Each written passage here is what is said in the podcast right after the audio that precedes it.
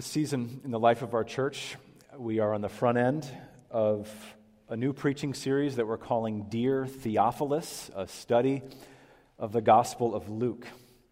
Theophilus is the name of the individual to whom Luke writes here in this Gospel. Uh, Luke dedicates not only this book to his friend Theophilus, but part two of Luke's Gospel, which is better known as the book of Acts. Now, as we work our way verse by verse through this gospel, we mustn't ever lose sight of the forest for the trees here. We want to keep the reason that Luke wrote this book in view every time we open it. And that reason is found and spelled out in chapter 1, verse 4, where Luke says, That you may have certainty concerning the things that you have been taught about Jesus. That's why he wrote this, that we may have that kind of certainty. Certainty about the life and teaching and suffering and death and burial and ascension, resurrection, and soon return of our Lord Jesus.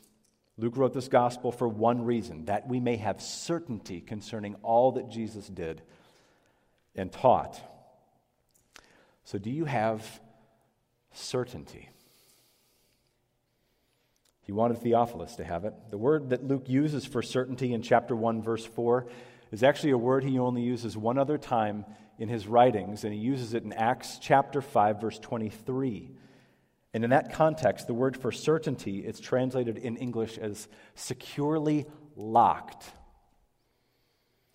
Because it's speaking of a prison cell. So when Luke tells us that he's writing his, this gospel that we may have certainty concerning the things that Jesus taught, we want to be thinking serious certainty. Think of a massive wrought iron Roman prison cell door slamming closed and shutting. That sort of certainty. In the words of one commentator I read this past week, the idea behind certainty in Luke 1 4 that you may know is not that just you may know the things that have been taught, but that you may know something about them. They're locked down, secure, unshakable, solid, stable, immovable reality.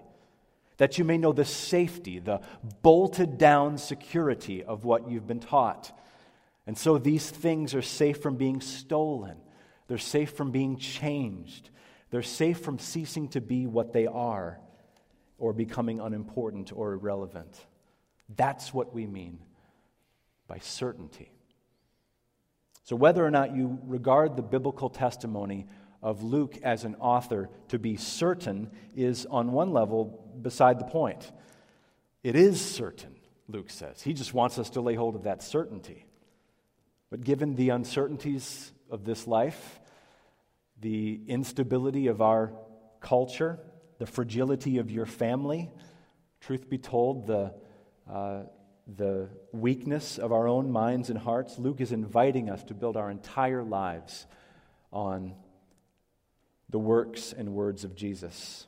It's that unshakably secure. It reminds me of a story uh, that Ray Ortlund, pastor of Immanuel Church in Nashville, likes to tell. Ray Ortlund once wrote this. He said, One of my seminary professors told about his father crossing the Susquehanna River one winter's day. And his dad had no idea how thick the ice was. And so there he was, crawling along on the top of the river, just gingerly on all fours in the middle of the winter and he hears some racket and some clatter behind him, and he looks back, and all of a sudden he sees a wagon being pulled with four horses, and the rider is whipping them along at a pretty good pace, and they're scooting right across the top of the ice. This guy was a local. The guy knew how thick the ice actually was. And Ray Ortlund says this Too many Christians are like that man down on all fours. Just barely creeping along, way too cautious, our trust in the Lord far too half hearted. Friends, Luke is telling us that this gospel, this word and work of Jesus, is it's like the ice out there on Harrison's Bay. There are SUVs driving on Harrison's Bay right now because they know how thick the ice is. So, to tweak the metaphor just slightly, the word and work of Jesus is so certain we can build all of our lives on it. Our, our mission to be and make disciples of Jesus, our 2020 vision to see unbelievers baptized and uh, covenant members welcomed and reproducing leaders raised up and groups launched and a counseling center established and missionaries sent out and a church planted. We can build all of that on the Word of Jesus. Correction, we can only build all of that on the Word of Jesus. Even the Word of Jesus as a pre teen. Our church's mission and vision demand absolute certainty about all that Jesus did and taught, even from age 12. Our church's mission and vision demand absolute certainty about all that Jesus did and taught, even from 12 years of age. And trusting you have your Bibles open to Luke chapter 2, beginning in verse 41, let's just start with the first of three points today. Like Jesus' parents, as we studied Luke's gospel, we must learn to put away our preconceptions about family priorities. Like Jesus' parents, as we study Luke's gospel, we must learn to put away our preconceptions about family priorities. Our story begins in Luke chapter 2, verses 41 and 42, as Luke writes Now his parents went to Jerusalem every year at the feast of the Passover, and when he was 12 years old, they went up according to custom.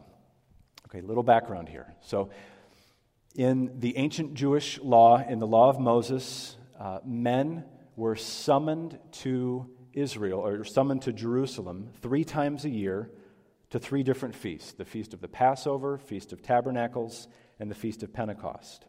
And by the time of the first century, all of these three feasts essentially had rolled into one uh, yearly pilgrimage, one observance, and that would have been the Feast of Passover. That's why verse 41 only speaks of one journey that this family took every year, not, not three. But you'll notice the text implies that all three, Joseph, Mary, and Jesus, made the journey. Only Joseph was required by law to do this. This is something, it says something about the devotion of Mary, that she's there, because not every wife would have been there. It says something about her piety. It also says something about the spiritual temperature of our Lord, that as a boy, at the age of 12, he journeys with his parents. Now, from the trip from Nazareth to Jerusalem is about 80 miles. You could make it on foot in about three to four days if you went around uh, Samaria, which is what Jews normally did. So you could cover the distance in three to four days.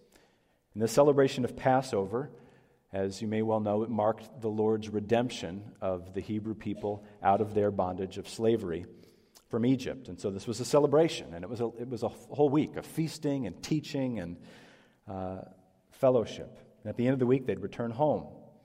So we pick up the reading in verses 43 to 45, where it says, And when the feast was ended, they were returning. The boy Jesus stayed behind in Jerusalem. His parents didn't know it, but supposing him to be in the group, they went a day's journey, but they began to search for him among their relatives and acquaintances. And when they did not find him, they returned to Jerusalem searching for him. Something to bear in mind as we consider the, the situation of the story here in the context. Um, it would have been quite common to make this journey among large groups of extended relatives. You wouldn't just go as a little family unit. This was a, a, a large family and likely friends and neighbors were uh, traveling together.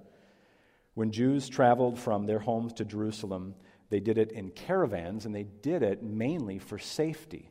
Uh, the roads between, for example, Nazareth and Jerusalem would have been fraught with um, opportunities to be robbed or to be, um, to be at the hand of a, a thief, and so journeying like this made for a safer journey. That's the positive side of the ledger. The negative side of the ledger is that when you have a group this size, it is increasingly difficult for parents to keep up with their children, especially if your kid has a mind to slip away from you and isn't interested in coming home with you. If you've ever been to Disney World with extended family, you know how this works. Parents and aunts and uncles just chatting away, enjoying their time together. And eventually, one aunt says to her, Sister, I, where, where is Johnny? And the other one says, Well, I thought he was with you. He's not with me. I thought he was with you. And panic begins to set in. They can't find him. You can imagine Mary's concern at this point. She's frantic, so they set back toward Jerusalem. And now in verses 46 to 48, we see how it all unfolds. Starting in verse 46, after a three days journey, they find him in the temple, sitting among the teachers and listening to them and asking them questions.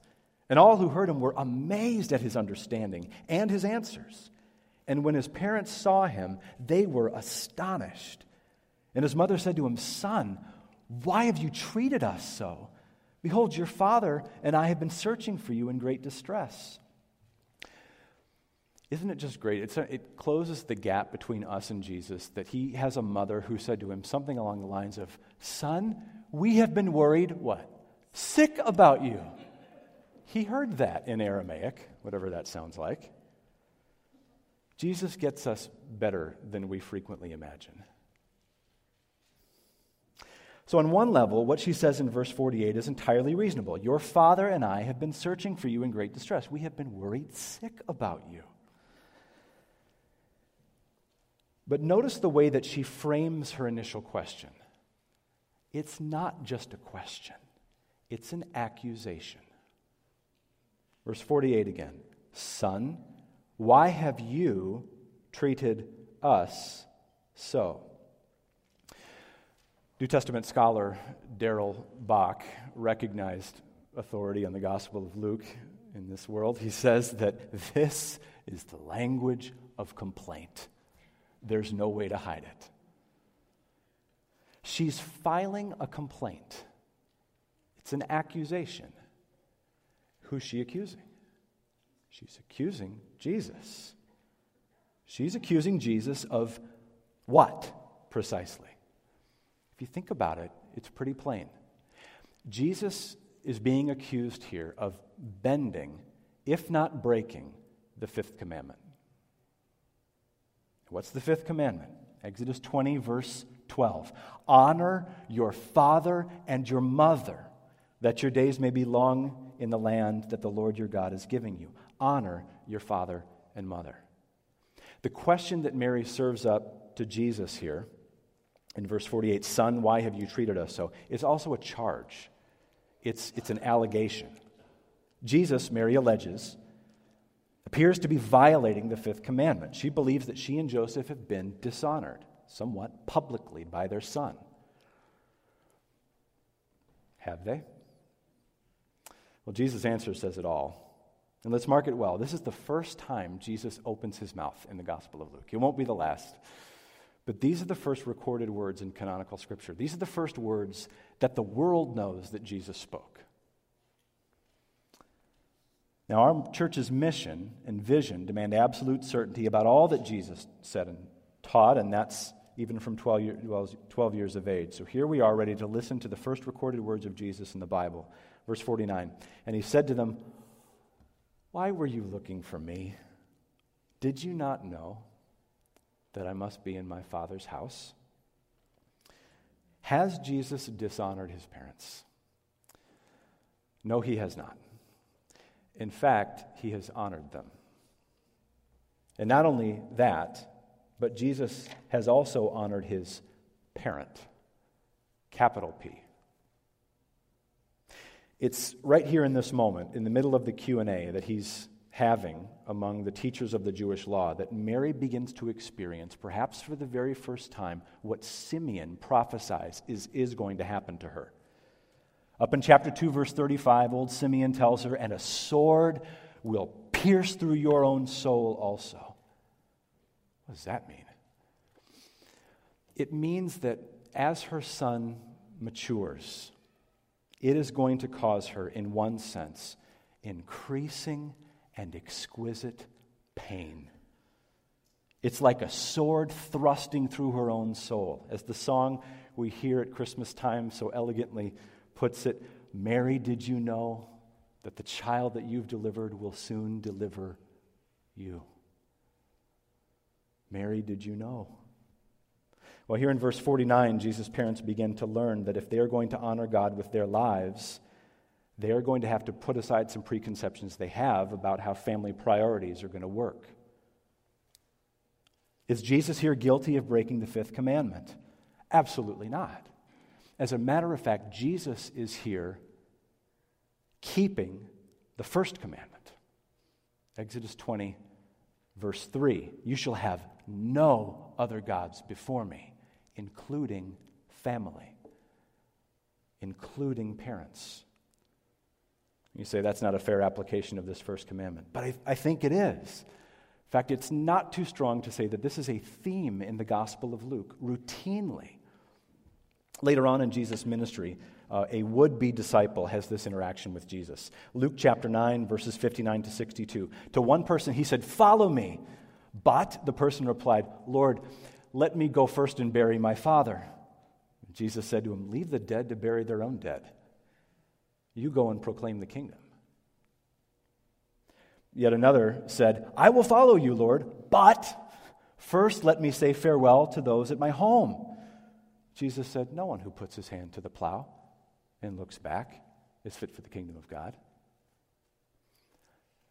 That is shockingly unsentimental, to say the least. You hear it?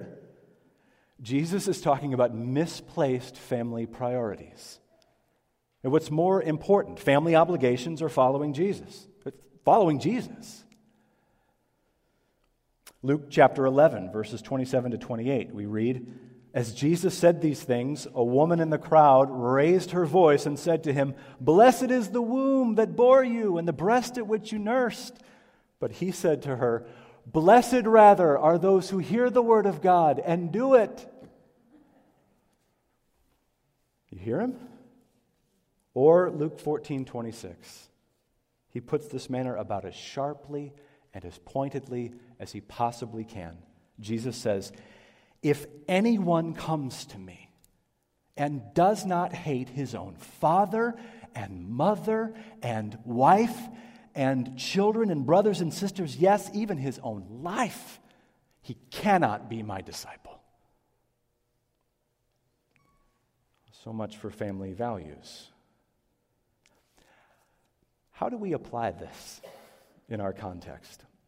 Well, before we look at the practical application, let's look at the theological point that sets this up, and that would be this no one, and that would be no one, comes in between the relationship that Jesus has with his Father. No one. This text is the first evidence, though far from the last, in the Gospel of Luke that Jesus' allegiance to God is light years beyond his allegiance to the relationship that he has with his parents, with his brothers or sisters or disciples, or those whom he's going to save, or the nation of Israel altogether. As a matter of fact, it is Jesus' unparalleled devotion to his Father that secures his salvation for anyone who would turn from their sins and put their faith in him. The second depends upon the first.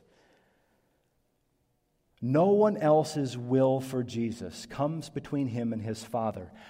Not even Jesus' own will for Jesus. In the Garden of Gethsemane, he proved it. Luke chapter 22, verse 42 says, Father, if you are willing, remove this cup from me. Yet, not as I will, but as you will. And because of that, Jesus is able to offer himself as a sacrifice for sin to you and me.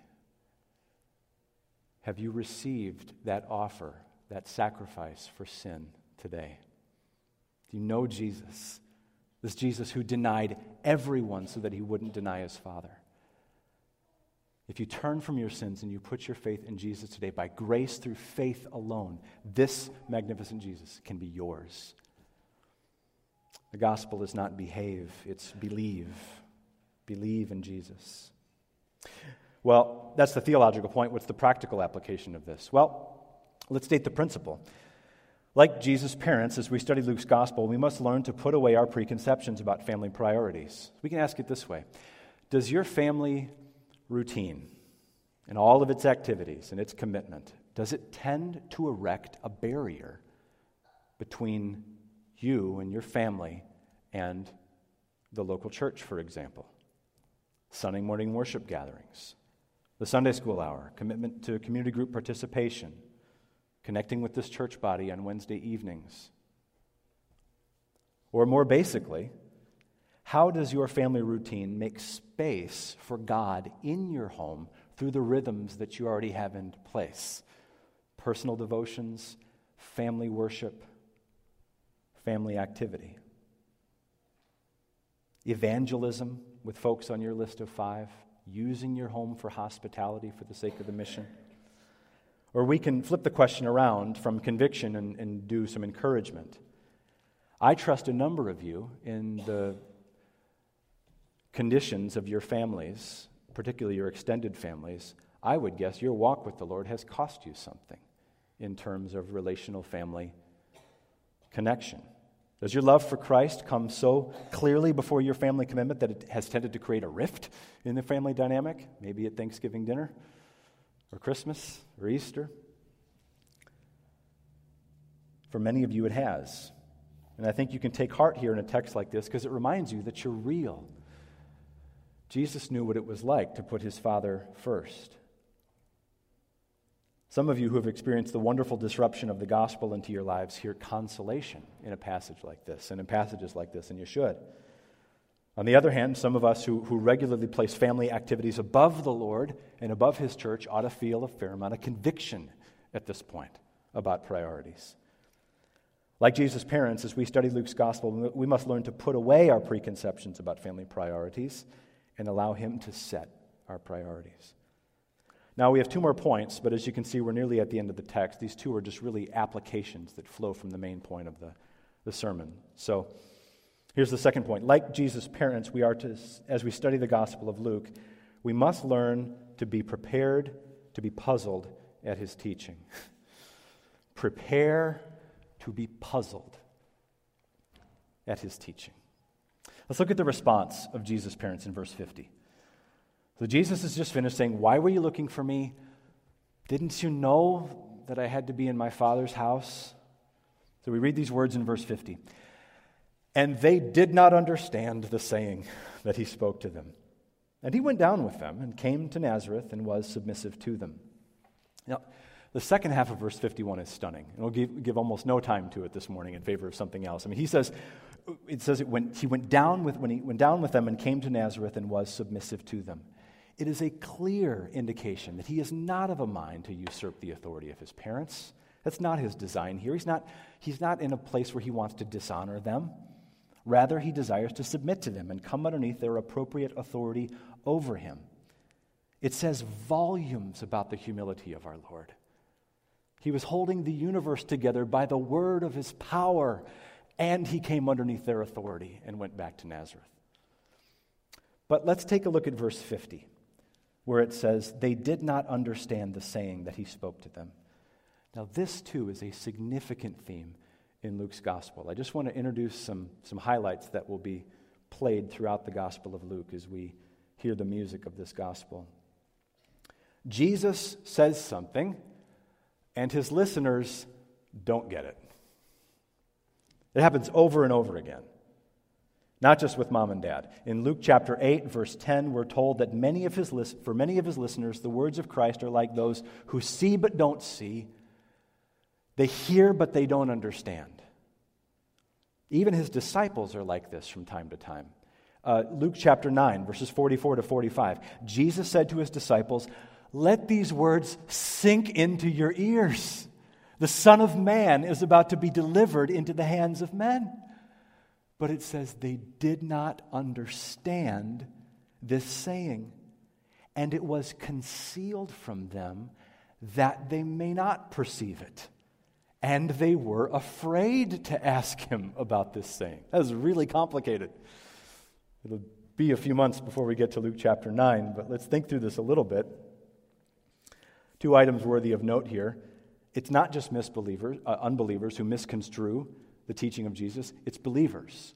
It's those of us who mean well, and we're trying to follow Jesus, and we're doing the best to, to learn what he says. We get this upside down and backwards. And furthermore, it's not just disciples who are involved in the misunderstanding, it's God himself. Luke 9:45 contains a verb that's in what we sometimes call a divine passive.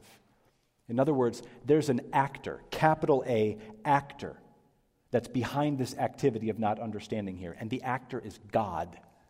Listen to it again. Luke 9:45. But they did not understand this saying, and it was concealed from them so that they may not perceive it. Now there's other times in Luke's gospel when it's clear one sort of person understands Jesus' teaching and another doesn't. And what makes the difference in each case is both the sovereignty of God, yes, but also their own character. What they're like on the inside. So we hear Jesus say in Luke 10 21, I thank you, Father, Lord of heaven and earth, that you have, you have hidden these things from the wise and understanding and revealed them to little children. For yes, such was your gracious will.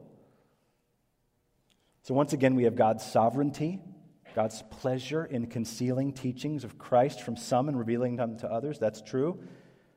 But in this situation, as we said, there's also the inner life of the person, there's the character of this person.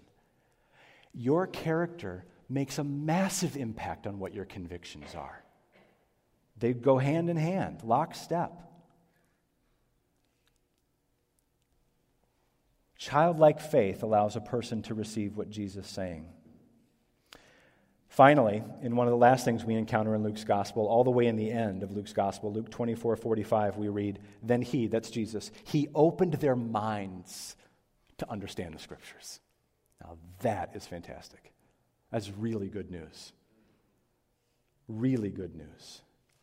Jesus has the ability to open our minds to understand the scriptures, to understand his word. This ought to encourage us.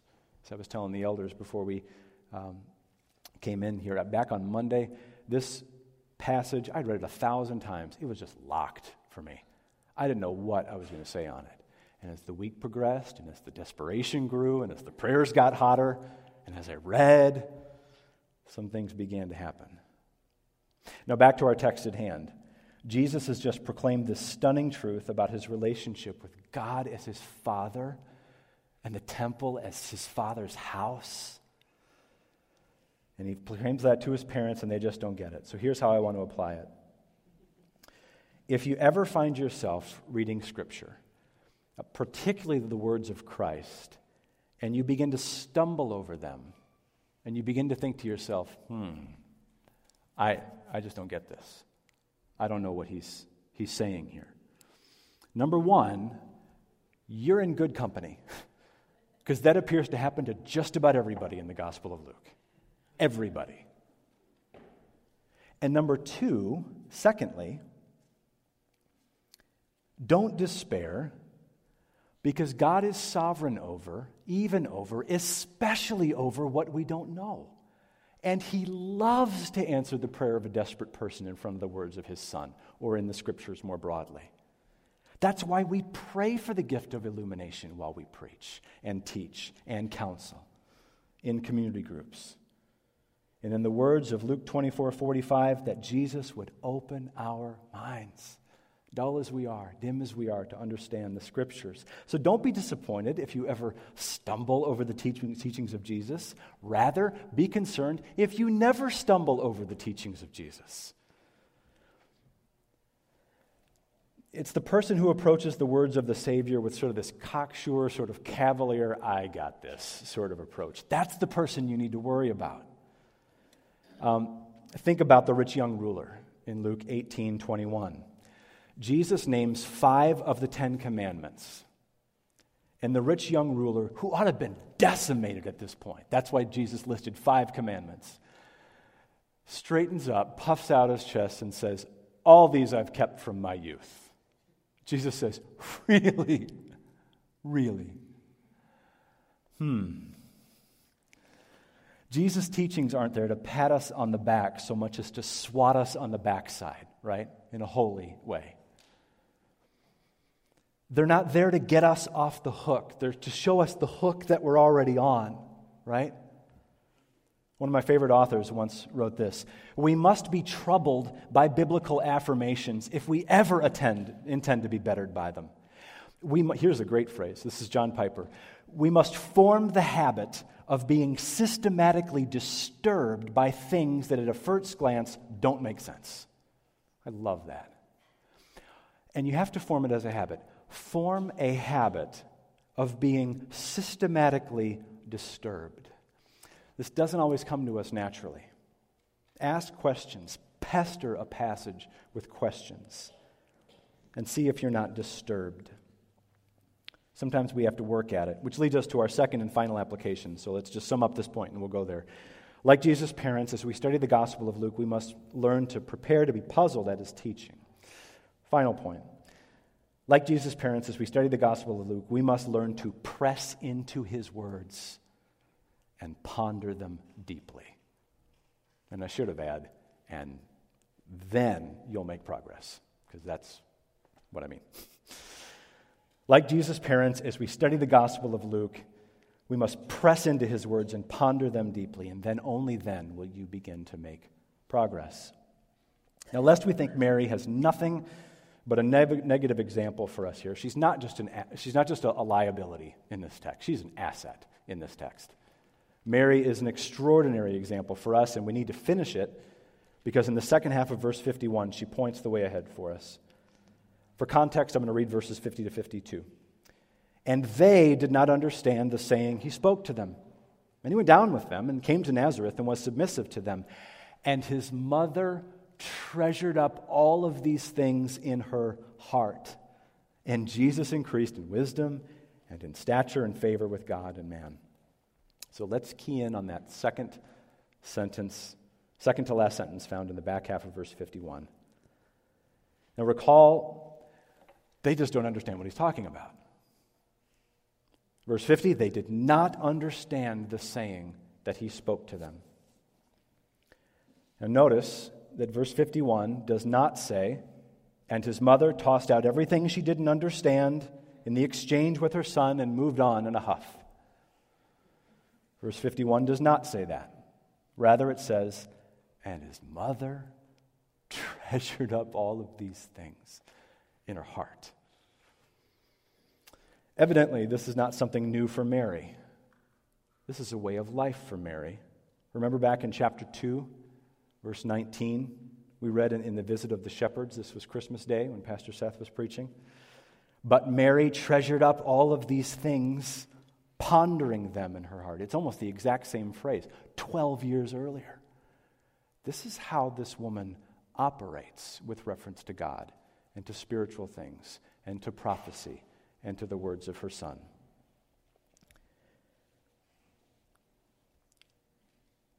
When she doesn't un- clearly understand all of the implications about her son and his teaching, this is what she does. Mary doesn't run away from what she doesn't understand about Jesus. She doesn't run away. She presses into what she doesn't understand about Jesus. That's a good model for us. It's the perfect complement to point two, actually. On the one hand, when we encounter the words of Jesus, expect complication. Expect complication. If you don't hit complication, you're, you're not even at step one. On the other hand, when we encounter the words of Jesus, respond with meditation. Meditation. That's what Mary is doing here. Now, Jesus himself commends this to us in Luke chapter 8, verse 15, in, the so, in this uh, parable of the sower and the soils. In Luke 8 15, it's the good soil that bears fruit in this parable. They are stands for those who, in the words of Jesus, hearing the word, hold it fast in an honest and good heart and bear fruit with patience. That's what Mary's doing here with the words of Jesus. She does not know what to make of what Jesus has just said, but she's going to make something of it. She's not pulling away, she's pressing in. And in the words of Jesus, she hears his word and holds it fast in an honest and good heart, pondering, wondering, pressing in, and over time, she bears fruit. You might ask the question where did Luke ever hear this story? I mean, Luke is a second generation Christian. You know where I think he got this story? Mary. She got it. She's not pulling away, she's pressing in. She bears fruit. The question is do you? Do I? Is that what we do with the Word of God? And does the image of the blessed man in Psalm 1 capture you the way that it captures me? Psalm 1 says, Blessed is the man whose delight is in the law of the Lord, and on his law he meditates day and night, holding it close treasuring it up in his heart. The word meditate here doesn't mean sit cross legged on the floor with an empty mind.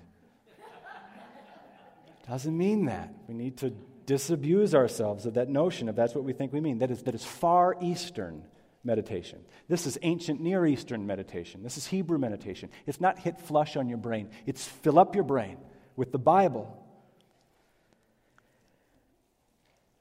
This means put your face into the text of Scripture and fill your mind with the words of Christ. There's only a few other times in the Old Testament, other than Psalm 1, verse 2, where the word for meditate is used. And one of those times, it's used in Isaiah 31, 4. And it's used of a young lion growling over his prey. What sound does a young lion make when he's got dinner between his paws? Mm. Right? Hmm. Is the Bible dinner for you or not? Except instead of a, you know, a hunger, hungry lion growling over his prey, right? The Christian is the growling individual over the Word of God? Do you do that? Do you meditate on Scripture? I don't mean do you read Scripture. That's not what I'm asking. I'm asking, do you salivate over Scripture? That's what Mary's doing here.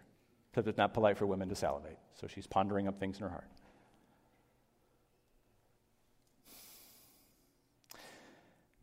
Change the metaphor.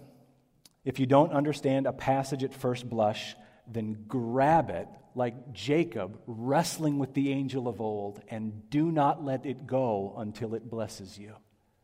If you're bothered by it, that's a great start. Hang on to it and wrestle it to the ground until God breaks it open for you later that day.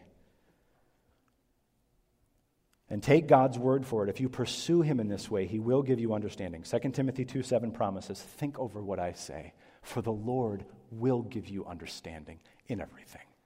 Everything. That's encouraging.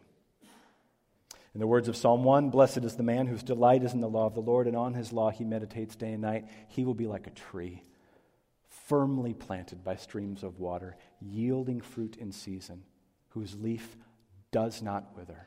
God wants you to be that kind of fruitful person in the Word as you follow Jesus. So, like Jesus' parents, as we study Luke's gospel, we must learn to press into his words, ponder them deeply, and they will break wide open for us. They will. So, our church's mission and vision demand absolute certainty about all that Jesus did and taught, even from 12 years of age. Like Jesus' parents, as we study the gospel of Luke, we need to first put away our preconceptions about family priorities. Second, we need to prepare to be puzzled at his teaching. And third, press into his words and ponder them deeply. Our mission and our vision require that we have an unshakable hold of the words of our Savior. We have to. The Great Commission itself has obedience woven right into the words of Jesus, right into the fabric of it. Jesus says in Matthew 28 20, teaching them to observe everything I've commanded you. And behold, I am with you even to the end of the age. And we cannot hope to obey that which we do not understand. So, God is calling us today to build our lives afresh on the rock of His Word. May we dive deeply into the Scriptures in our personal devotions and in our family worship time and in our community groups and in our biblical counseling ministries. This is a reminder, too, that if you have yet to check out the 9 a.m. Mound Free U class that Guy Runkle is teaching, I strongly recommend you take a look at it. Our own Guy Runkle, student at Central Baptist Theological Seminary, is teaching a class down in our library called How to Read the Bible, an introduction to Bible study. And so in this class, we are learning what the Bible meant, what the Bible means, how the Bible speaks, and much, much more. We're still at the beginning of that semester, so there's plenty of time to dive in and plenty of room down there in the, in the library for you. Consider how the Lord might be leading you today, this season, to strengthen your grip on His word. We want to have a tight hold on it as we follow Him into the rest of this gospel. Right now, let's pray.